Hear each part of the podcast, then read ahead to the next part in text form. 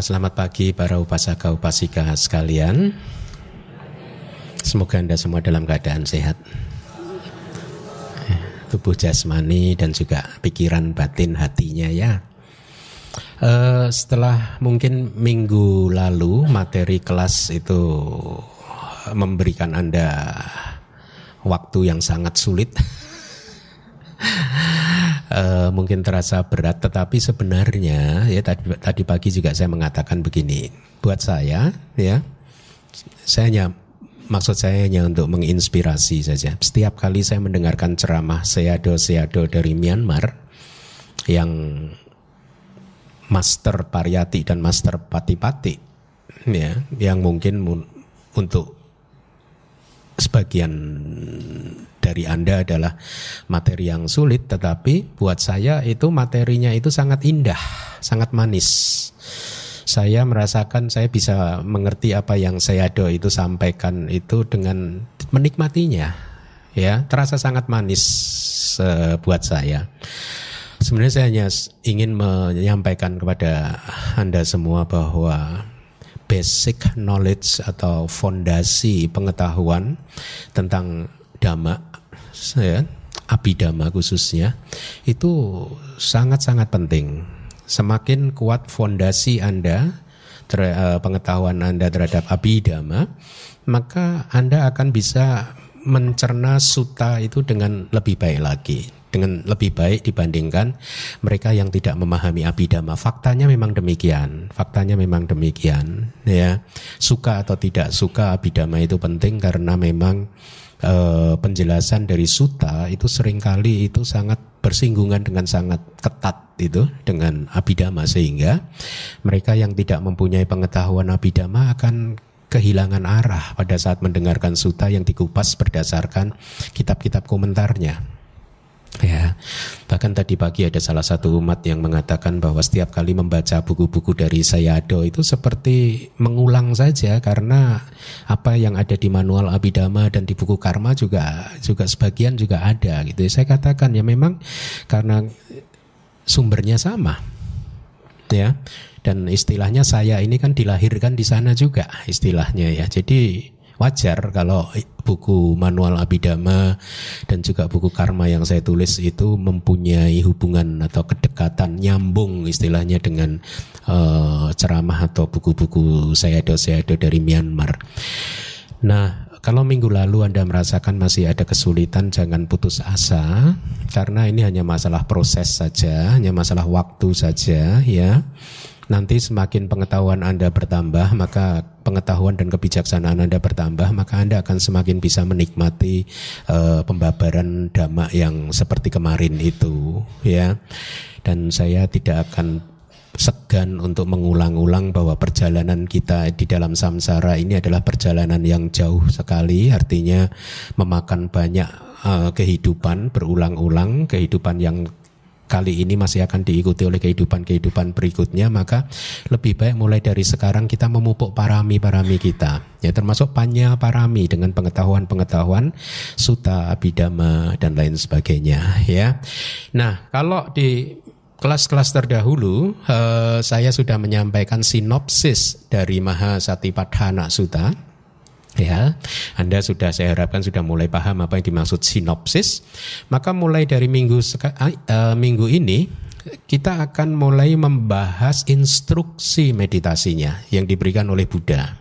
Ya, instruksi yang diajarkan oleh Buddha kepada para murid termasuk kita karena kita juga muridnya kan bagi siapa saja yang beraspirasi ingin mencapai nibbana maka instruksi-instruksi yang akan saya kupas mulai uh, uh, minggu ini adalah informasi atau berisi informasi-informasi yang sangat layak untuk Anda renungkan dan Anda hafalkan bahkan ya.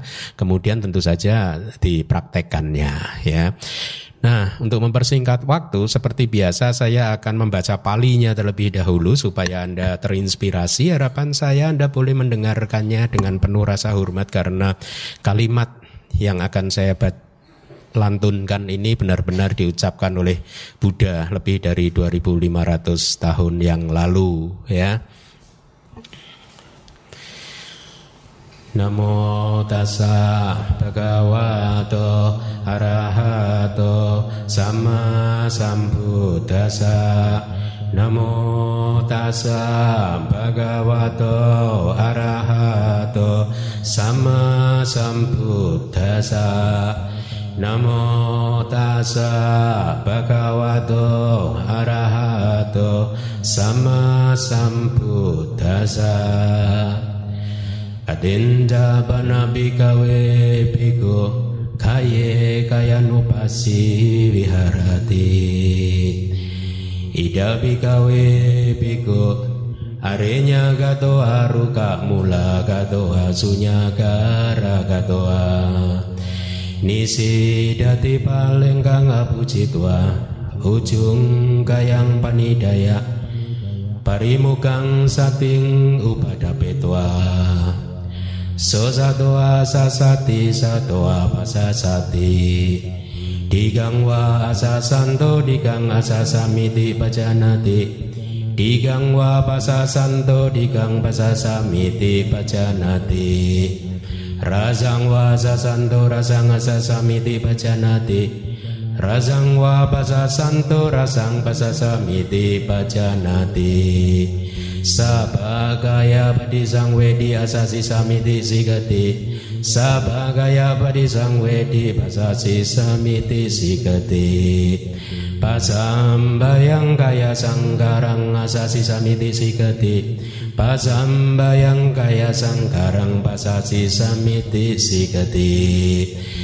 Saya tapi bikawe dako pamakaroa pamakaran tewa siwa Digang wa encanto digang encamiti pajanati Rasang wa encanto rasang encamiti pajanati Ewam ewa ko pikawe piko Digang wa sasanto digang asasamiti pajanati Digang wa pasasanto digang pasasamiti pajanati Rasang wa sasanto rasang pasasamiti pajanati Rasang wa pasasanto rasang pasasamiti pajanati Sabagaya padisang wedi asasi samiti sikati. Sabagaya padisang wedi pasasi samiti sikati. Pasambayang gaya sangkarang asasi samiti sikati. Pasambayang gaya sangkarang pasasi samiti sikati. Iti jatang wa kaye kaya nupasi viharati Bahidawa kaye kaya nupasi viharati. Ajada bahidawa kaye kaya nupasi viharati.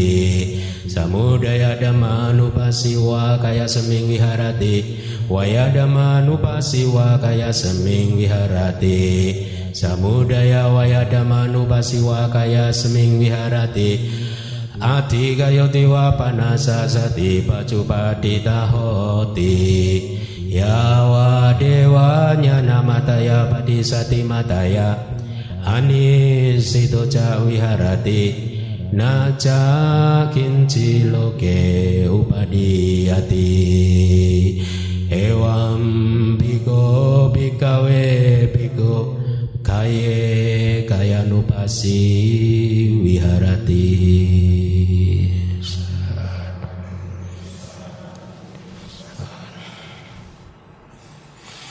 Ya, itu tadi uh, instruksi yang diberikan pada Buddha terkaitan dengan anapanasati ya. Jadi apa?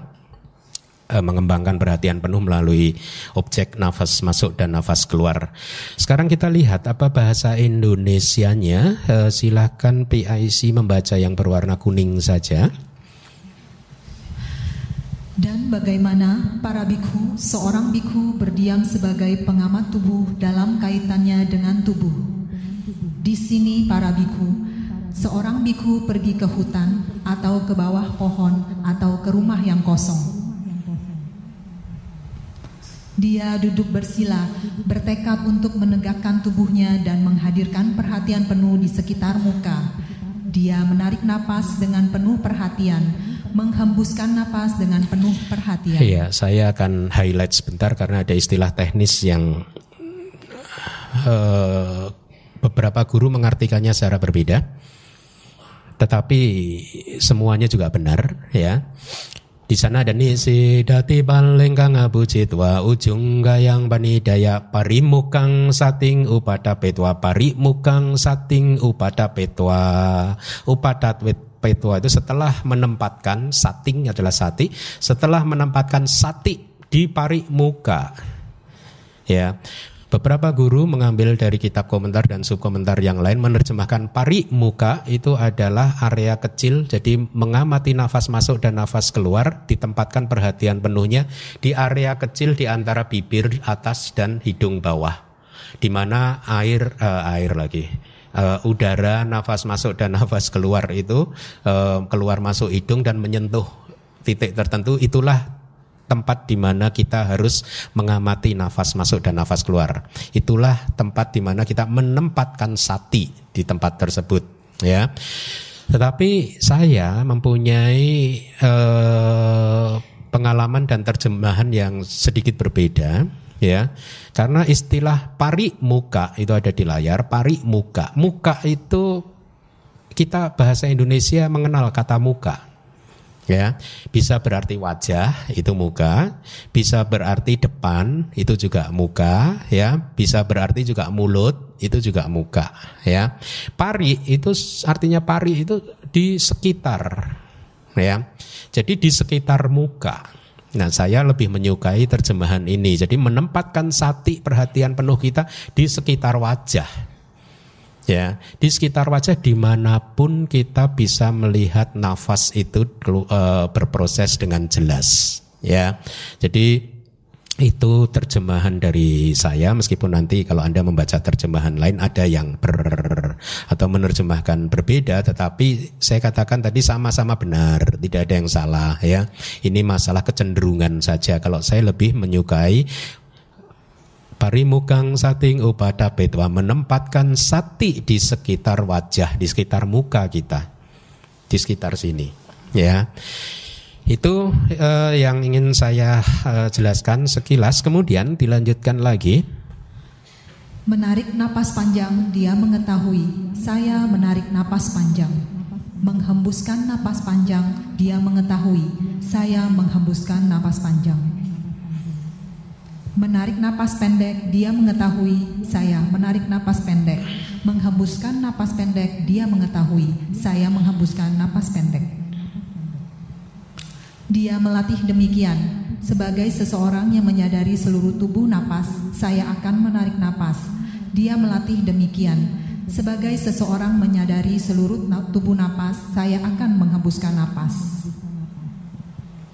Dia melatih demikian, saya akan menarik napas untuk menenangkan formasi tubuh napas. Dia melatih demikian. Saya akan menghembuskan napas untuk menenangkan formasi tubuh napas. Seperti halnya para biku, tukang bubut yang ahli atau orang yang masih magang padanya, ketika membuat putaran panjang, dia tahu saya membuat putaran panjang. Ketika membuat putaran pendek, dia tahu saya membuat putaran pendek. Demikian pula halnya para biku, seorang biku.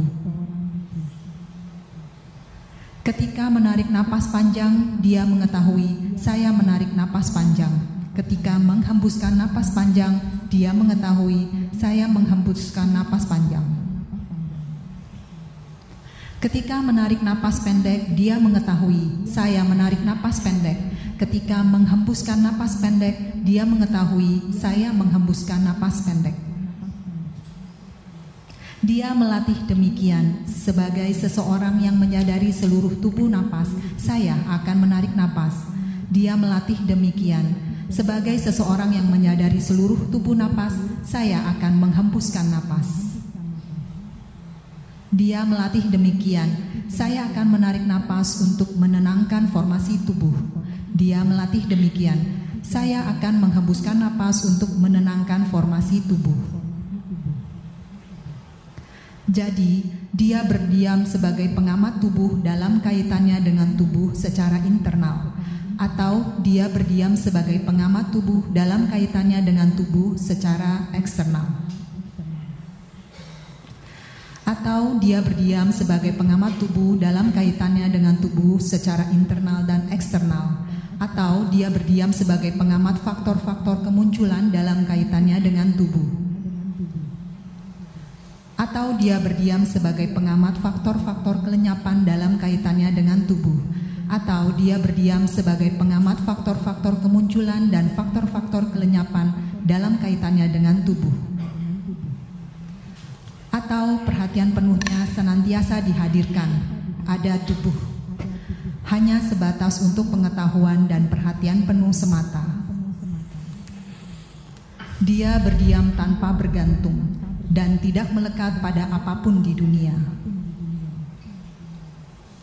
Demikianlah para biku, seorang biku berdiam sebagai pengamat tubuh dalam kaitannya dengan tubuh. Bagian napas masuk dan napas keluar selesai. Ya, terima kasih uh, Dona ya. Jadi itulah instruksi dari Buddha. Instruksi yang sangat singkat yang apabila dipraktekkan dengan benar akan bisa membuat mereka yang mengalami kemajuan di dalam meditasinya bahkan bisa mencapai tingkat kesucian arahata. Ya. Uh, untuk keluar dari samsara ini. Kan tetapi pada saat Anda membaca suta seperti itu, tentu akan banyak pertanyaan, maksudnya apa? Kalimat-kalimat tadi dan inilah mengapa sekali lagi kitab komentar itu sangat penting sekali ya, karena di kitab komentar lah kita mendapatkan penjelasan-penjelasan dari apa yang tadi sudah dibaca ya uh, saya sebagai guru merasa ringan beban saya karena pada saat menyampaikan pelajaran seperti ini saya bisa menghindari opini-opini saya yang bisa saja salah opini saya. Tetapi kalau pendapat yang ada di kitab komentar karena kita yakini ini adalah dari guru-guru yang sudah merealisasi di masa lalu tentunya layak untuk didengarkan. Ya meskipun saya katakan tidak tidak mengatakan bahwa semua kitab komentar itu masih relevan karena kadang ada ada penjelasan komentar-komentar tertentu yang bersifat non teknis itu bisa jadi sudah tidak relevan. Tetapi kalau bersifat teknis pencapaian nibbana itu masih relevan sampai sekarang. Seperti apa yang ada di suta ini. Nah mari kita lihat penjelasannya. Uh, jadi di penjelasannya dikatakan bahwa sekarang seperti halnya seorang perajin bambu yang sangat terampil yang ahli membuat perkakas dari bambu ya e, seperti misalnya membuat tikar yang kasar, tikar yang lembut, kotak, peti atau keranjang dari bambu ya. Dia sudah mendapatkan sebilah bambu besar dan kemudian memotongnya menjadi empat bagian. Ini perumpamaan. Jadi ini perumpamaan tentang e, Buddha ya karena Buddha ini adalah ahli di dalam menjelaskan jalur untuk mencapai nibbana ya. Seperti apa e, perajin bambu yang sudah menemukan satu bambu yang bagus maka Buddha Buddha memotong-motongnya menjadi empat. Satu dhamma yaitu sati, sama-sama sati, perhatian penuh tapi dipotong-potong Buddha menjadi empat. Yaitu sati yang diaplikasikan ke per, Uh, sebagai pengamat tubuh dalam kaitannya dengan tubuh, sebagai pengamat perasaan-perasaan dalam kaitannya dengan perasaan, sebagai pengamat cita dalam kaitannya dengan cita, sebagai pengamat dhamma-dhamma Ya jadi dipotong-potong sama Buddha karena beliau skillful, bisa membuat ini, bisa membuat itu sehingga instruksinya ini timeless. Sampai sekarang semua uh, yogi yang mencapai nibbana mengikuti apa yang diajarkan oleh uh, Buddha di suta ini ya. Dan uh, kemudian Buddha memulai kadenca bana bikawe biku dan bagaimanakah wahai para biku seorang biku kaye kaya nupasi wiharati uh, apa berdiam sebagai pengamat tubuh dalam kaitannya dengan tubuh tadi ada seperti itu kan. Jadi berkaitan dengan kalimat kadenja bana dan bagaimana dan seterusnya itu hanyalah sebuah pertanyaan dari Buddha yang menunjukkan kehendak hasrat dari Buddha untuk menguraikan Mahasatipadhana gitu ya. Nah, atau arti secara singkatnya dengan cara atau metode seperti apa para biku bisa berdiam sebagai pengamat tubuh dalam kaitannya dengan tubuh ya? Kalau tadi dikatakan ida bikawe biku uh, para biku di sini Seorang biku ada kata di sini itu artinya di kitab komentar di dalam ajaran Buddha ini itu bukan di ajaran yang lain. Di ajaran Buddha ini yang saya ajarkan ini itu di sini itu ya. Karena bisa jadi aliran spiritual yang lain mengajarkan meditasi mengamati nafas masuk dan nafas keluar tetapi tentu berbeda. Instruksinya berbeda, tekniknya berbeda, tujuannya juga berbeda.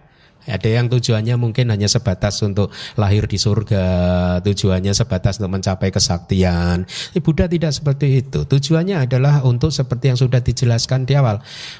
Satanang wisudiya soka bari dewanang sama tiga maya duka duka domana sang atengga maya nyase nyaya saadika maya nibana sa saji kiriaya dan lain sebagainya tujuh tujuan yang sudah kita kupas di kelas yang lain jadi itu arti kata di sini ya jadi uh, hal ini juga merujuk pada uh, ajaran Buddha yang dipraktekkan oleh biku ya. E, kalau saya mengatakan biku jangan memahaminya dalam artian yang sempit hanya sebagai sangga saja karena Anda pun juga adalah seorang biku karena Anda adalah murid yang siap mendengarkan ajaran Buddha ya.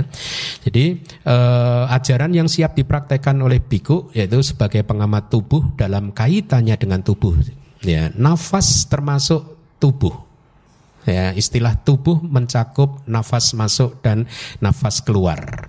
Ya, karena sangat erat hubungannya dengan tubuh ya.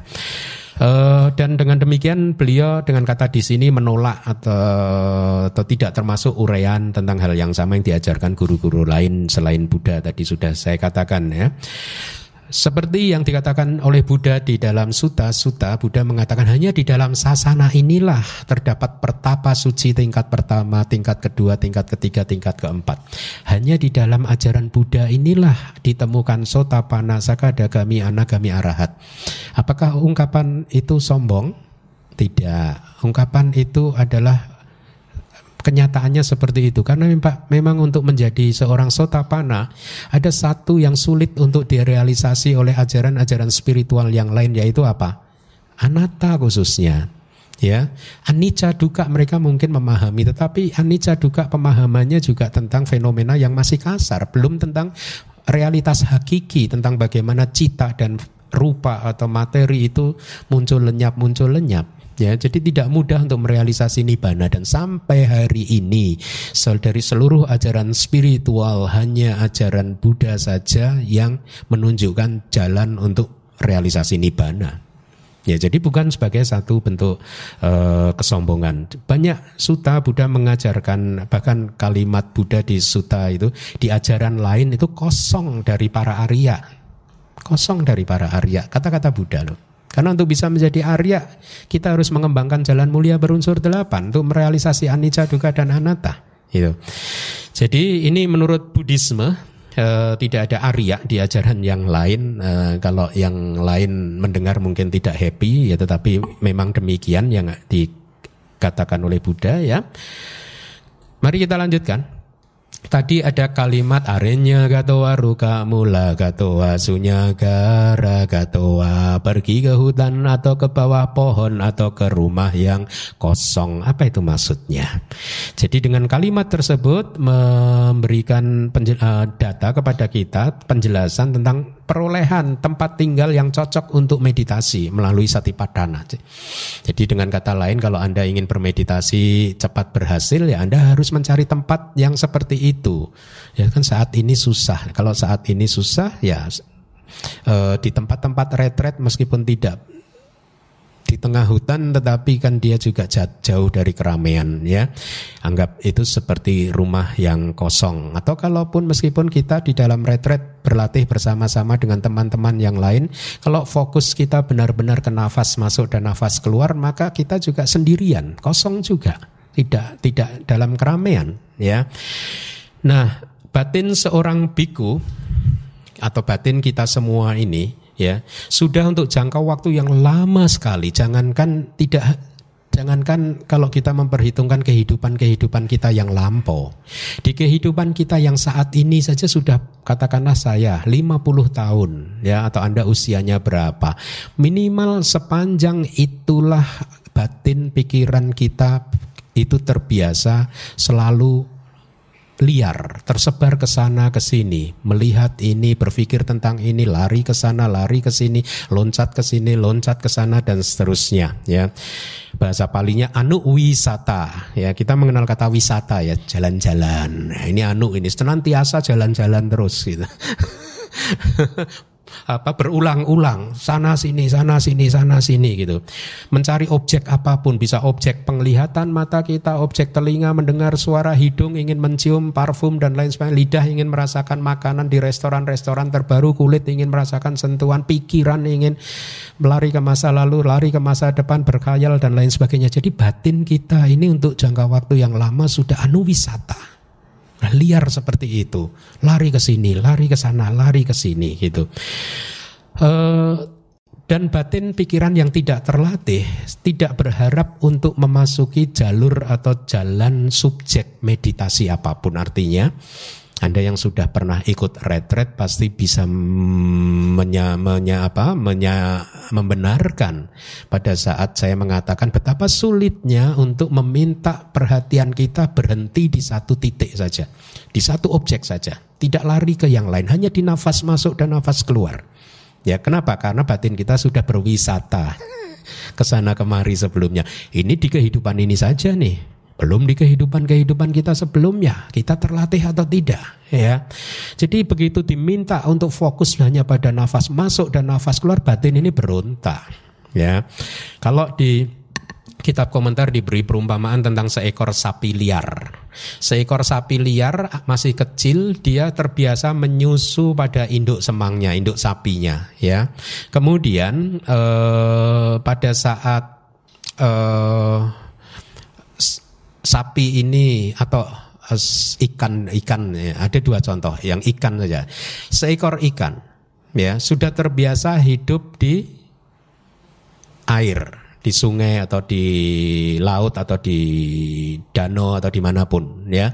Pada saat ikan yang sudah terbiasa hidup di air ini diambil dan diletakkan di daratan maka dia akan menggelepar-gelepar ya dia kehausan dia mencari air terus tidak bisa tidak bisa nyaman pada saat dia berada di atas daratan. Nah seperti itulah keadaan pikiran yang tidak terlatih pada saat mau memasuki jalur pencerahan berlatih meditasi diajak untuk mengamati hanya nafas masuk dan nafas keluar. Pada awalnya seperti ikan yang menggelepar-gelepar begitu ya Nah, eh, atau dengan contoh yang tadi eh, sapi liar tadi, ya, itu seperti sapi liar yang menarik pedati, tetapi dia larinya ke jalan yang salah. Jadi demikianlah kondisi pikiran orang yang tidak terlatih, ya. Lari ke jalan yang salah itu ke jalan yang mana? Ya sudah tahu kalau retret hanya mengamati nafas masuk dan nafas keluar, pikiran larinya ke mall. Padahal nggak ada mall di sana, ke gedung bioskop, ke musik, makanan, HP. HP itu siksaan berat tuh kalau orang retret katanya gitu yang paling berat melupakan HP kan. Dan lain sebagainya atau lari ke konsep awija, konsep. Konsep itu apa? Ingat suami, ingat istri, ingat anak-anak yang sesungguhnya secara dhamma realitas hakiki dia bukan realitas hakiki, dia bukan merupakan objek meditasi yang bisa membuat kita tercerahkan. Ya, jadi awalnya Buddha memberikan gambaran tentang bagaimana kondisi pikiran yang tidak terlatih itu ya seperti itu, anuwisata, ya tersebar ke mana-mana, gitu. Nah sekarang seorang gembala sapi ingin menjinakkan anak sapi yang liar, ya bahasa palinya kuda wacang, yang anak sapi yang liar tadi dibesarkan sepenuhnya dengan menyusu pada sapi liar yang menjadi induknya, ya ini sama-sama sapi liar. Sekarang ada anak sapi kecil yang sudah terbiasa menyusu pada induknya. Nah si gembala tadi ingin menundukkannya dengan cara anak sapinya diambil dijauhkan dari induknya. Kemudian dia mengikat anak sapi tersebut ke sebuah tonggak yang besar, mahantang tambang bahasa Balinya, diikat di tonggak yang besar, ya. Sehingga pada saat awal-awal dia diikat di tonggak yang besar ini anak sapi tadi berontak ya mau lari ke sana, lari ke sini, tetapi karena dia diikat dan talinya itu kuat, tonggaknya kuat, semakin dia berontak, semakin dia malah tersiksa sendiri gitu, ketarik lagi ke tonggak, ke arah tonggak, ya. Dia hanya berputar-putar di sekitar tonggak tersebut, tidak bisa melepaskan dirinya, ya. Eh, sehingga akhirnya pada saat dia udah kelelahan atau dia kebijaksanaan dia sudah mulai berkembang sadar tidak bisa lari dari kenyataan ini akhirnya dia terduduk dan berbaring di dekat tonggak kayu tadi ya. Jadi demikian juga halnya dengan seorang biku atau kita semua yang ingin menjinakkan pikiran kita yang liar yang telah berkembang sedemikian rupa sejak jangka waktu yang lama menikmati objek-objek panca indera dan objek-objek pikiran kita ya. Tapi sekarang begitu Anda berada di dalam retret selama 10 hari Anda seolah-olah dikurung di dalam satu tempat jauh dari mana-mana. Seperti anak sapi yang diikat di tonggak tadi, tidak ada mall, tidak boleh bicara satu sama yang lain ya. Yang ada hanya perintah untuk mengamati nafas masuk, nafas keluar. Ingin beruntak ke mall nggak ada, bioskop nggak ada, HP disita panitia. Mau pulang nggak punya duit gitu kan? Karena uang juga disita panitia kan? Huh? pulang naik ojek bayar uang nggak nggak pakai uang nggak ada uangnya akhirnya menyerah ya ya uh, pikirannya akhirnya kebijaksanaannya tumbuh mau tidak mau akhirnya pikiran yang liar tadi menjadi jinak dan secara perlahan-lahan dia mulai bisa memperhatikan nafas masuk, nafas keluar, nafas masuk, nafas keluar. So satwa asa sati satwa pasa sati itu. Dia bernafas masuk dengan perhatian dan menghembuskan nafas dengan penuh perhatian. Nafas masuk dan nafas keluar mulai terlihat dengan jelas. How true kalimat ini. Masa sih Bante selama ini kayaknya melihat nafas mudah? Coba Anda praktekkan. Nah, pada awalnya Anda bisa nggak melihat nafas masuk dan keluar saja loh. Oh, kan kesulitan karena ingin lari ke mall, lari ke sini, lari ke sana, tubuh tegang semua dan lain sebagainya ya. Jadi di tahapan awal setelah pikiran ini mulai diikat di dalam tonggak besar yang dinamakan nafas masuk dan nafas keluar ya. Maka secara perlahan-lahan perhatian kita mulai kokoh di nafas masuk dan nafas keluar ya. Seperti eh, tadi tonggak itu adalah seperti objek dari satipatana yaitu nafas masuk dan nafas keluar itu perumpamaannya. Kemudian tali yang mengikat sapinya itu ibaratnya adalah sati ya. Jadi tonggaknya adalah objek nafas masuk dan nafas keluar, talinya itu adalah sati atau perhatian penuh ya. Nah, jadi Uh, demikianlah uh, proses yang terjadi pada mereka yang mulai uh, masuk ke dalam retret ya. Bagaimana perhatian yang tadinya pikiran yang tadinya liar secara perlahan-lahan mulai tenang, damai, halus, lembut ya. Dan akhirnya bisa mengembangkan sati ya karena menyadari bahwa sudah tidak ada jalan ini dari kitab kita untuk lari dan tidak mungkin memutus sati, tali sati, maka batin akhirnya duduk dan rebahan tepat di dalam objek tersebut melalui pencapaian samadhi upacara pintu masuk atau akses ataupun jana. Jadi Anapanasati ini bisa dikembangkan hanya sampai ke konsentrasi akses atau buat mereka yang ingin mengembangkannya sehingga ke jana itu pun juga dimungkinkan tetapi tujuannya adalah setelah mencapai samadhi sama samadhi ini kita akan berwipasana seperti yang nanti akan uh, saya sampaikan bagaimana cara berwipasananya gitu. Jadi hutan, bawah pohon, kemudian rumah yang kosong adalah tempat yang cocok untuk bermeditasi di zaman dahulu, tempat yang kosong, yang hening, yang sepi ya. Lebih jauh lagi karena meditasi anapanasati ini tidak mudah ya. Tan uh, tidak mudah untuk dilatih tanpa harus meninggalkan kesibukan-kesibukan kita. Hmm, kalau di teks itu tanpa harus meninggalkan desa, teman-teman, sanak saudara, harta benda, ternak, suara yang bising dan keramaian manusia gitu. Karena di kitab kita juga disampaikan suara yang bising itu adalah duri atau anak panah untuk pencapaian jana.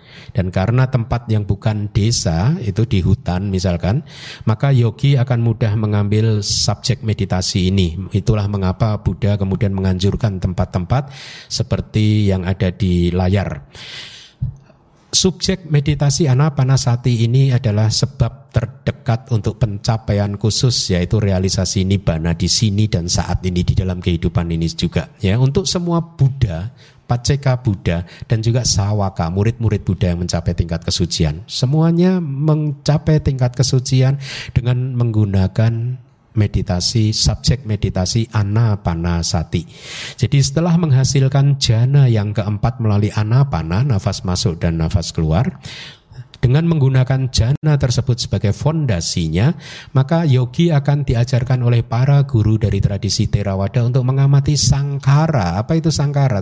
Sangkara itu tidak lain dan tidak bukan adalah nama dan rupa, batin dan materi, ya.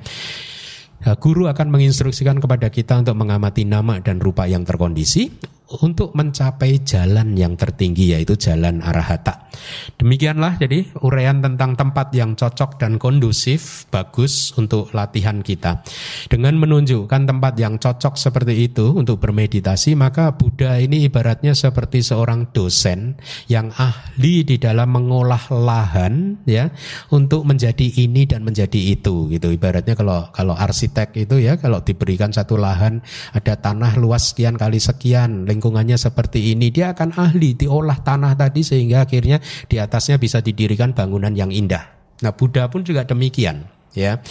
Uh, di kitab komentar diberikan penjelasan jadi di sini kita akan dirikan bangunan seperti ini dan di sana setelah selesai gitu akan kita uh, dirikan bangunan yang lain gitu akhirnya setelah mendapat pujian dari berbagai uh, kalangan karena bangunannya indah maka itu kira-kira perumpamaan bagaimana Buddha mengajarkan berbagai macam subjek meditasi di dalam anapanasati ini. Maksud saya dengan memberi petunjuk begini loh cara mengembangkan sati dan samati itu begini. Dengan mengamati nafas masuk dan nafas keluar secara bertahap tahapannya tadi sudah dibacakan ya. Jadi Demiki, sedemikian ahlinya Buddha untuk menuntun para muridnya. Inilah mengapa suta ini menjadi sangat penting sekali karena kita semua beraspirasi ingin segera keluar dari samsara, bukan? Ya. Nah, seorang biku itu dikatakan seperti seekor panter. Panter itu apa ya? Hari hmm? panter tahu ya, panter ya. Bukan mobil loh ya. Yang hidup sendiri di hutan, meraih tujuannya dengan mengatasi berbagai kesulitan yang menghadangnya yaitu nafsunya sendiri, kilesanya sendiri.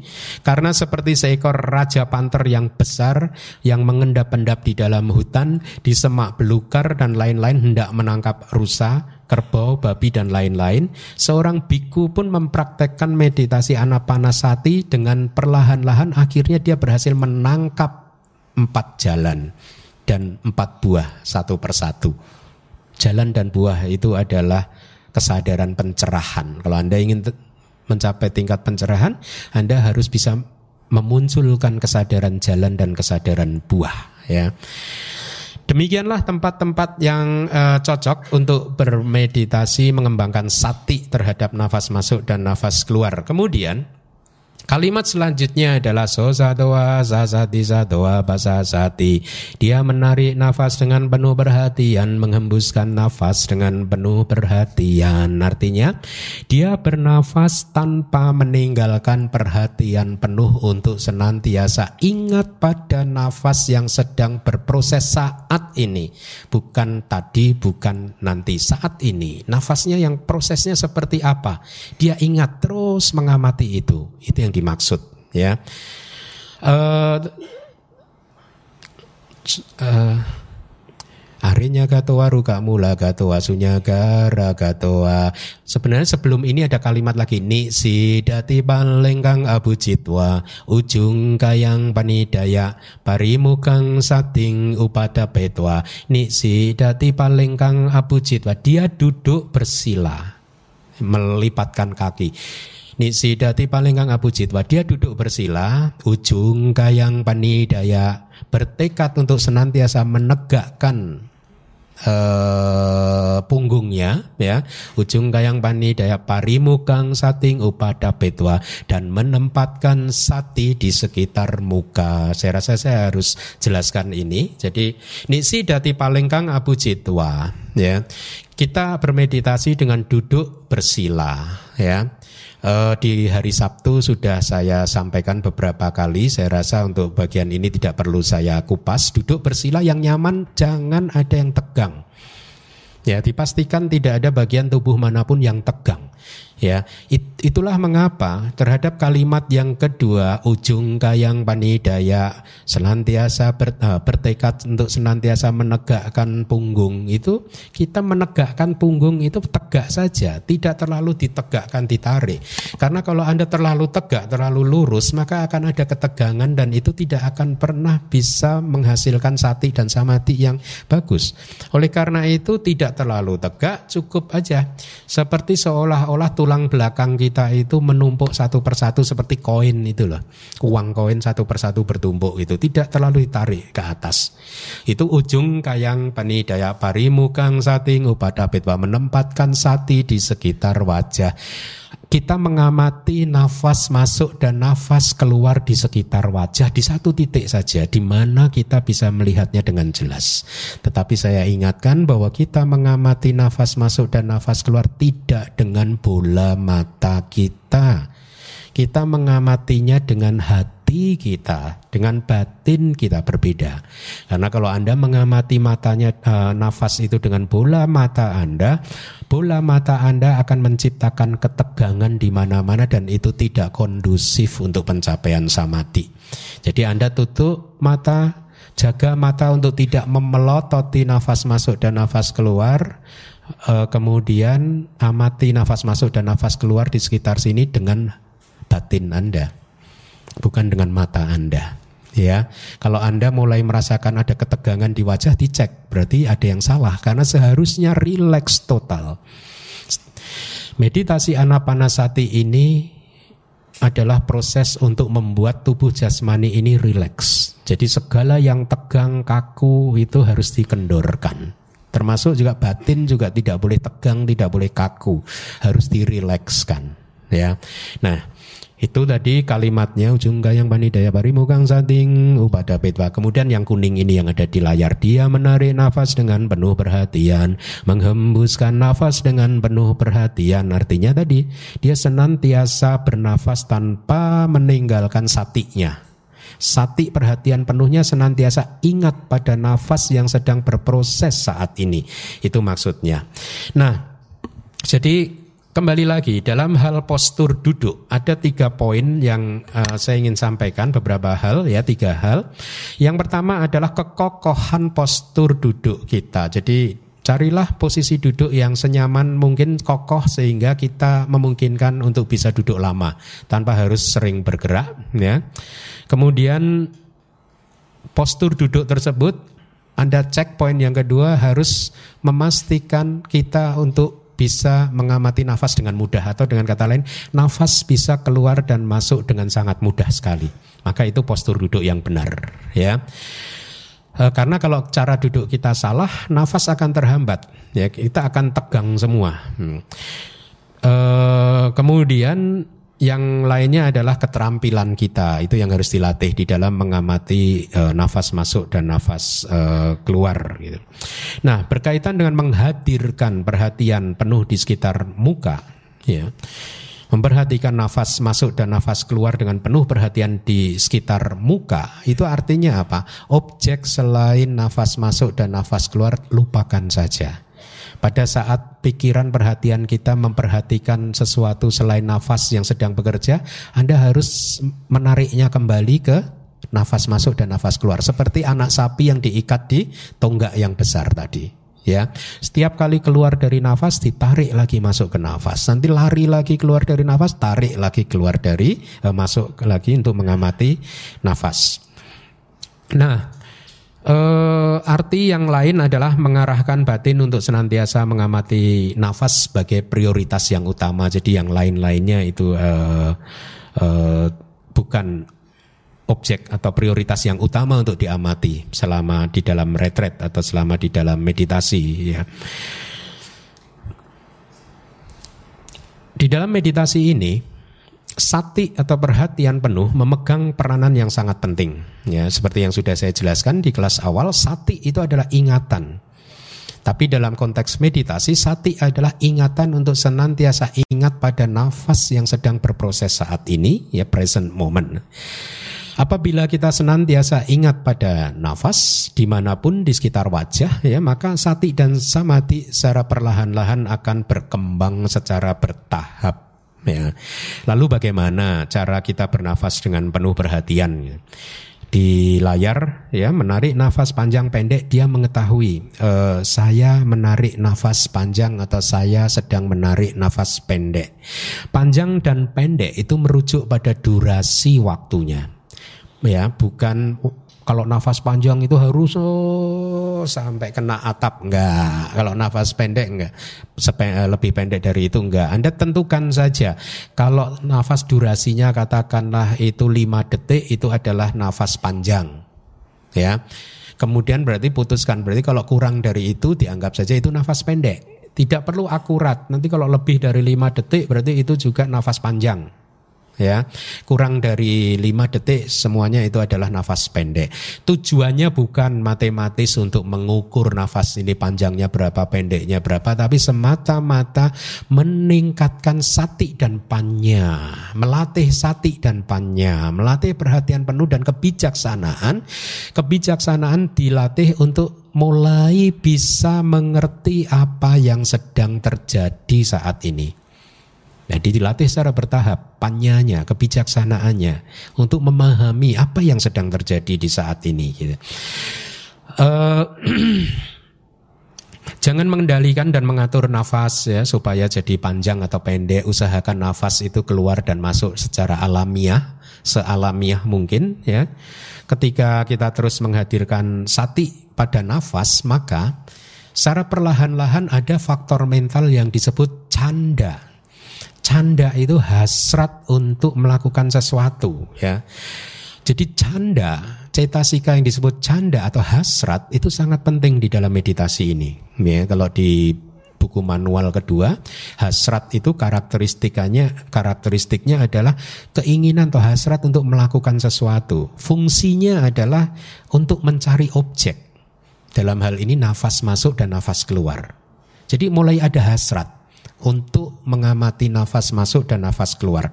Manifestasinya adalah kebutuhan akan nafas. Ya, jadi batin akan secara perlahan-lahan, perhatian penuh akan secara perlahan-lahan mulai hadir terus setiap saat mengingatkan kita untuk senantiasa mengamati nafas dan nah, masuk dan keluar. Sebab terdekatnya adalah objek yang dicari atau nafas itu sendiri. Jadi poinnya adalah kalau Anda bermeditasi tidak mempunyai hasrat untuk mengamati nafas maka meditasi tidak akan berkembang. Oleh karena itu canda itu sangat penting. Mengembangkan hasrat, kehendak, bukan kehendak. Kalau kehendak cetana, hasrat berhasrat untuk mengamati nafas yang sedang berproses. Itu langkah awal di dalam meditasi yang akan menjadi modal yang sangat penting untuk keberhasilan meditasi kita. Dengan hasrat atau canda, yogi seorang yogi menarik nafas panjang yang lebih lembut dari nafas sebelumnya pada saat mulai berkembang kita mulai harus melatih nafas untuk dipastikan bahwa nafas yang sedang berproses saat ini haruslah nafas yang lebih lembut dari nafas yang sebelumnya. Karena tujuan kita adalah mencapai keadaan yang lembut sempurna. Jadi secara perlahan-lahan kita mulai melatih nafasnya kalau ini adalah nafas masuk, kita harus pastikan nafas masuk yang ini harus lebih lembut dari nafas masuk yang sebelumnya. Caranya bagaimana? Dengan tadi mengembangkan hasrat. Kalau sudah ada hasrat untuk membuat nafas lembut, maka kebijaksanaan akan mengolahnya. Ya. Mengolah dengan mencari cara sedemikian rupa sehingga tubuh menjadi semakin rileks ya pikiran menjadi semakin damai sehingga efeknya nafas pun menjadi semakin lembut karena tubuh, pikiran, dan nafas tiga hal ini sangat erat sekali hubungannya. Kalau tubuh Anda tegang, nafas akan menjadi berat. Pikiran Anda tegang, nafas akan menjadi berat.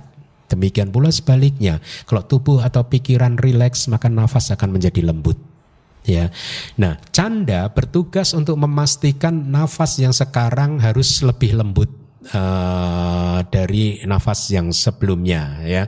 Jadi dengan canda atau hasrat seseorang atau seseorang yogi menghembuskan nafas panjang yang lembut, nafas pendek yang lembut bahkan di retret yang lalu pernah saya memberikan instruksi kepada seseorang coba bisa tidak uh, uh, Anda bernafas yang sudah lembut seperti ini amati sampai sepanjang mungkin gitu dan dan uh, Anda akan melihat kayak emis gitu bahwa nafas ternyata bisa selembut itu dan sepanjang itu gitu.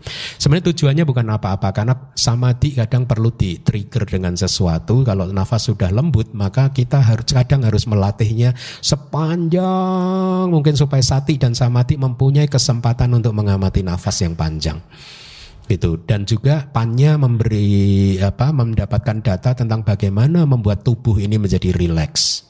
Gitu ya. Nah ketika canda sudah mulai terampil hasrat sudah mulai sering muncul ya ketika nafas juga sudah mulai sering bisa teramati dengan baik ya semakin lama nafasnya menjadi semakin lembut ya maka eh, uh, apa faktor mental atau cetasika yang lain akan mulai berkembang yang disebut piti. Piti itu kegembiraan. Tapi dalam hal ini tentu kegembiraan yang bersifat spiritual. Ya. Just so men, apa? menakjubkan bagaimana melihat atau merasakan yogi ya yang sudah berkembang meditasinya bagaimana dia merasakan kegembiraan spiritual seperti itu kedamaian hati terpancar dari segalanya itu kelihatan gitu ya. Pengalaman-pengalaman seperti ini, mereka yang sudah mengalami bagaimana ternyata meditasi bisa menghasilkan piti, ya dan suka blissful state of mind tentu mereka akan mulai semakin kokoh karena mereka sudah mulai mengerti sendiri melalui pengalaman langsung bahwa ternyata justru pada saat batin kita ini sudah terbebas dari objek-objek panca indera dan objek duniawi di sanalah ada kedamaian dan kebahagiaan yang kokoh yang stabil yang tidak bisa dibandingkan dengan kedamaian dan kebahagiaan duniawi di luar sana ya. Kalimat seperti ini bukan kalimat yang kosong. Banyak yang sudah bisa membuktikannya, eh, merasakannya ya dan membuat mereka akhirnya semakin maju dan berkembang di jalan spiritual ya. Nah, Ketika piti sudah mulai kuat maka dengan piti yogi akan menarik nafas masuk. Dengan piti yogi menghembuskan nafas, menarik dengan nafas masuk dengan piti, menghembuskan nafas dengan piti. Artinya dengan penuh kegembiraan, ya. Piti itu juga merupakan faktor mental yang bisa membuat kita tertarik pada objek ya sehingga dengan piti yang sudah mulai berkembang kegembiraan yang sudah mulai berkembang nafas masuk dan nafas keluar menjadi sangat menarik. Sedemikian menariknya sehingga perhatian kita tidak akan keluar lagi dari lari dari nafas lagi Inilah mengapa ada yogi yang bisa duduk dua jam dengan tegak, dengan sempurna, ya, mengamati nafas masuk, nafas keluar, terus fokus, jarang lari keluar. Kenapa? Karena pitinya sudah mulai berkembang. Ada kegembiraan di sana. Dan buat yogi ini nafas menjadi objek yang sangat menarik karena itulah fungsi dari piti. Ya, membuat objek menjadi menarik. Ada ketertarikan untuk terus mengamati nafas. Dengan kata lain, objek selain nafas sudah tidak menarik lagi Inilah yang akhirnya membuat yogi tersebut bisa duduk berjam-jam dan dia membangun samadinya secara perlahan-lahan sampai akhirnya mencapai sama samadhi atau konsentrasi yang benar. Pada saat piti sudah berkembang, maka nafas akan terasa sangat lembut. Ya, semakin piti berkembang, nafas akan jadi semakin lembut.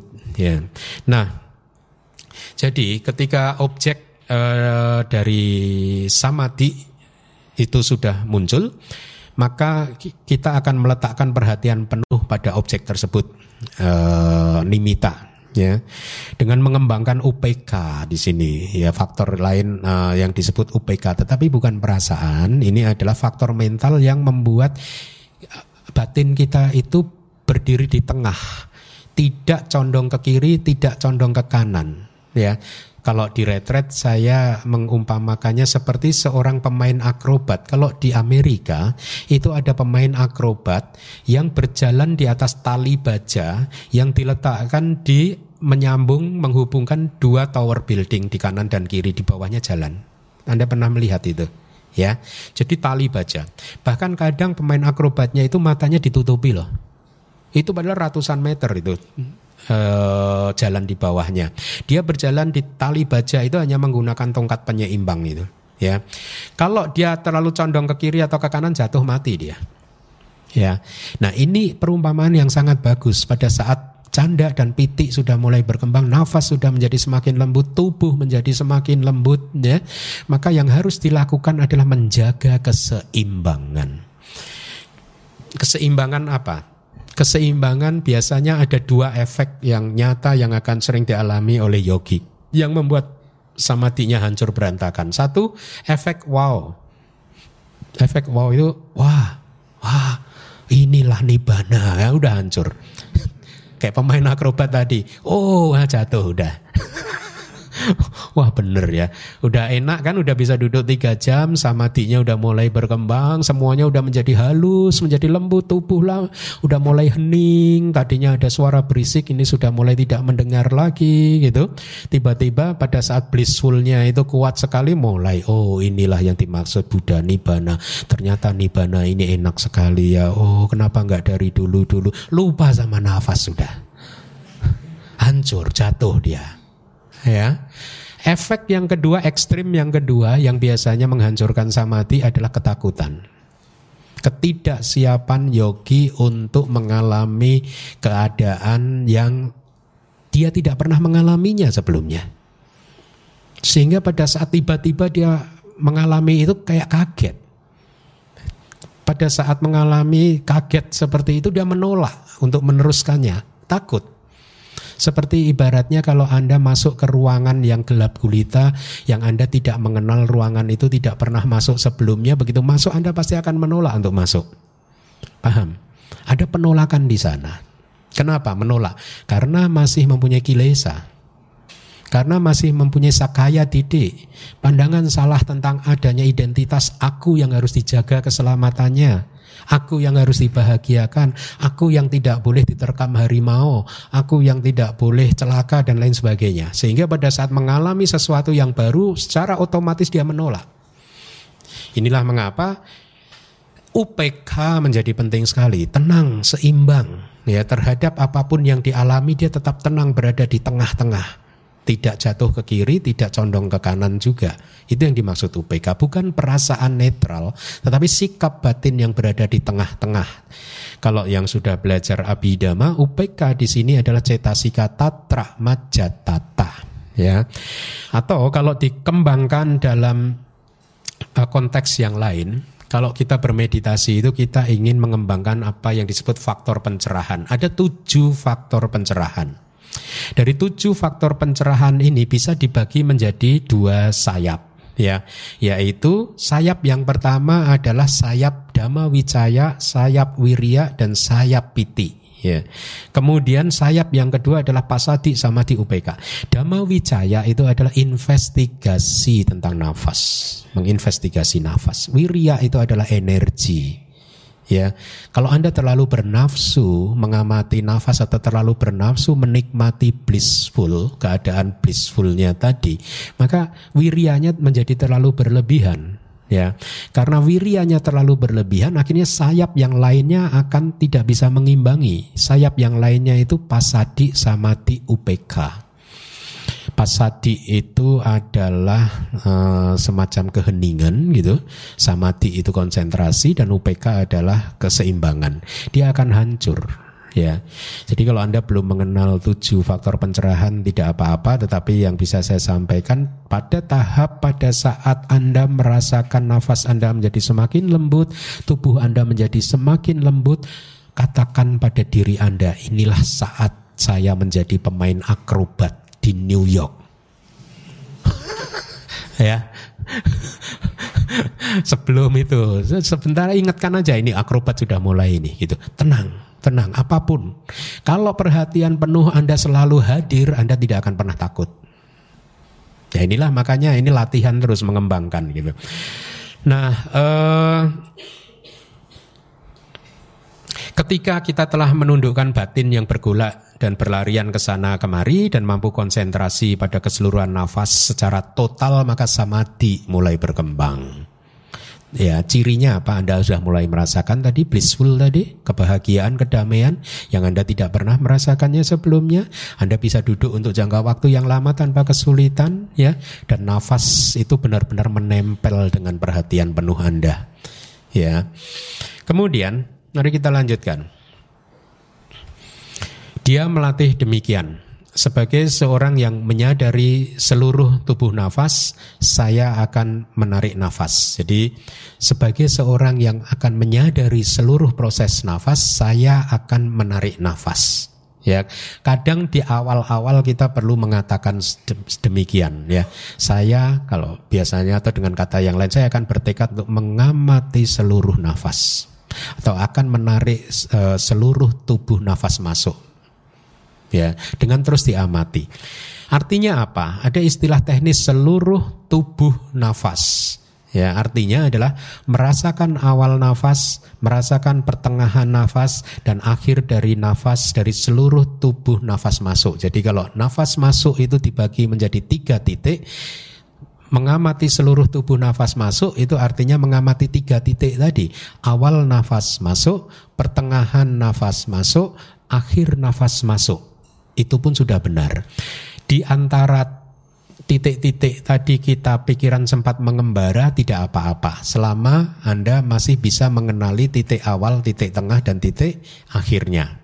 Ya, nanti setelah itu mengembara tidak apa-apa, Anda awat asal pada saat uh, mencapai titik awal, tengah, akhir Anda menyadarinya lagi. Ya. Meskipun nanti pada saat meditasi sudah mulai berkembang, perhatian ini seolah-olah menempel pada nafas. Jadi setiap detik perhatian ini berada bersama dengan nafas. Nah, Demikian juga ketika kita menghembuskan nafas sama penjelasannya ya. E, tentu saja kita tidak perlu mencatat di dalam hati oh ini awal nafas masuk, ini pertengahan nafas masuk, ini akhir nafas masuk. Itu tidak perlu karena itu hanya akan mengganggu sati dan samadhi kita ya. Nah, di kitab komentar dijelaskan ada yogi tertentu yang hanya bisa mengamati awal nafas masuk saja terlihat dengan jelas, tengah dan akhirnya tidak terlihat dengan jelas. Kemudian yogi yang kedua ya, dia hanya bisa mengamati pertengahan nafasnya saja tetapi awal dan akhirnya tidak terlihat. Yogi yang ketiga, dia hanya bisa melihat dengan jelas akhir dari nafasnya saja tapi awal dan pertengahannya tidak terlihat. Yogi yang keempat adalah yogi yang bisa mengamati awal nafas, tengah nafas, akhir nafas semuanya terlihat dengan jelas tanpa kesulitan. Yogi inilah yang dimaksud oleh Buddha dalam kalimat dia melatih demikian, saya akan menarik nafas masuk untuk merasakan keseluruhan tubuh nafas seperti yang ada di sini. Yogi keempat inilah adalah yogi yang dikatakan menyadari seluruh tubuh nafas. Ya, jadi paham ya. Itu yang harus kita latih. Kemudian dia melatih demikian, saya akan menarik nafas untuk menenangkan formasi tubuh nafas. Nah, ini mulai menarik. Ya.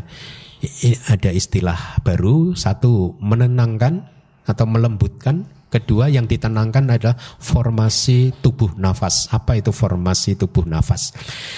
Arti dari kalimat ini adalah membuat seluruh aktivitas nafas menjadi tenang, hening, lembut dan penuh kedamaian. Ya, seperti yang tadi, canda kita harus memastikan nafas yang sekarang lebih lembut dari nafas yang sebelumnya. Ya, nafas yang berat, kasar, tubuh yang tegang itu adalah halangan untuk mencapai keadaan, um, untuk mencapai samadhi. Ya, di dalam tahapan ini kita hendaknya mengamati tiga hal yang berkaitan erat yang tadi di awal sudah sempat saya singgung yaitu pertama nafas, kedua adalah tubuh dan ketiga adalah batin. Karena ketiganya ini berhubungan erat, nafas, tubuh, batin atau pikiran Anda. Ya. Tujuan kita adalah mencapai nafas yang lembut. Ya. Tetapi kalau dua yang lain itu masih tegang, maka nafas yang lembut tidak akan pernah bisa dicapai. Ya, Anda pelajari hubungan ketiga dhamma ini ya. Ketika tubuh menjadi rileks, maka nafas pun akan menjadi semakin lembut dan batin akan menjadi tenang. Yang ada hanyalah kedamaian gitu. Di kitab komentar itu diberi perumpamaan seperti ini dan itu sangat tepat sekali menggambarkan situasi yang dialami oleh para yogi pada saat mengalami nafas yang lembut secara tiba-tiba ya. Perumpamaan ini seperti ini.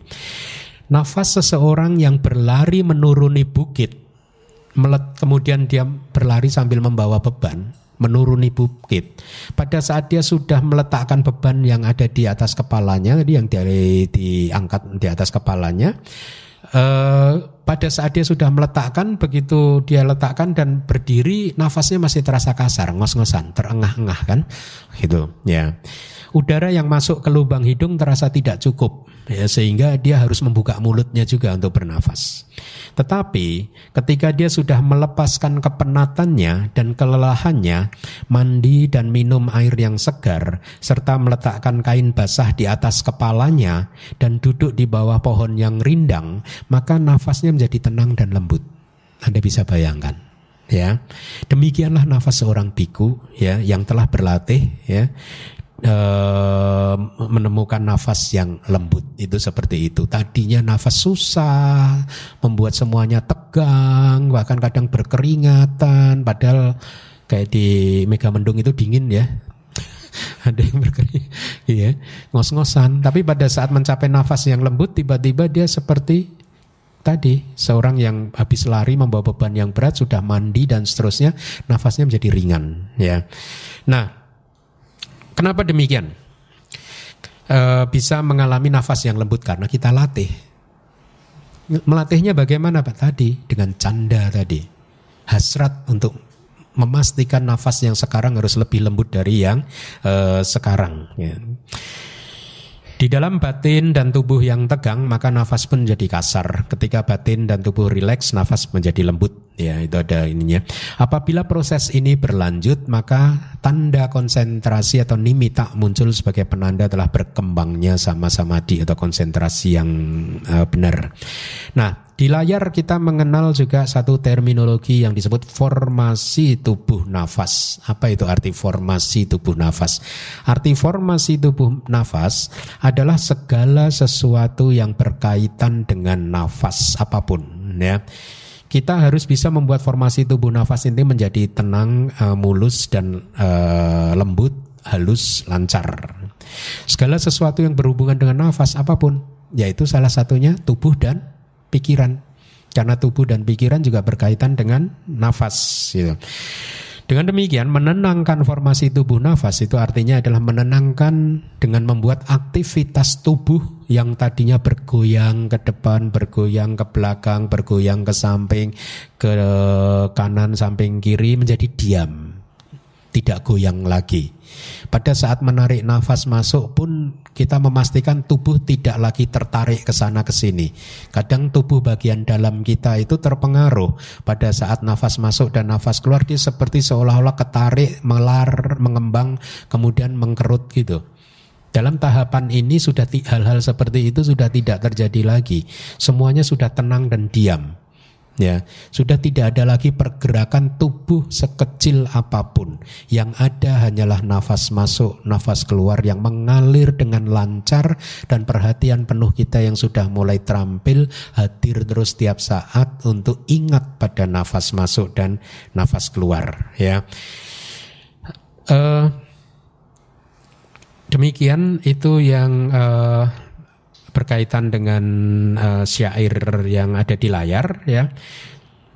Jadi kalau kita bisa rangkumkan ada empat tahapan di dalam mengembangkan samadhi dengan menggunakan anapanasati ini. Ya, yang pertama adalah objeknya nafas panjang. Yang kedua objeknya nafas pendek. Yang ketiga adalah seluruh tubuh nafas. Kemudian tahapan yang terakhir adalah menenangkan formasi tubuh nafas. Di dalam prakteknya, yogi bisa membypass tahapan-tahapan tersebut. Tidak harus diikuti sesuai tahap satu, tahap dua, dan tahap ketiga. Ya, selama kita bisa membuat formasi tubuh nafas itu menjadi tenang, lembut, halus, maka kita berada di jalur yang benar. Kalau Anda bisa membypass langkahnya, langsung begitu duduk bisa membuat tubuh Anda halus, tenang, lembut, tidak tegang, nafas mudah diamati, maka Anda sudah berada dalam kemajuan yang cukup berarti. Ya, jadi semakin terampil seseorang dia akan semakin bisa memotong jalur itu tadi. Ya. Selanjutnya, Demikian pula halnya, artinya demikianlah seorang biku melatih ketika menarik nafas panjang dia mengetahui saya menarik nafas panjang dan seterusnya. Berdasarkan nafas masuk dan keluar yang mengalir dalam waktu yang sangat singkat di sepanjang lintasan nafas. Saya rasa untuk bagian ini kita bisa bahas minggu depan ya ya. Hmm? Udah jam 11. Ya. Saya rasa kita bahas minggu depan saja.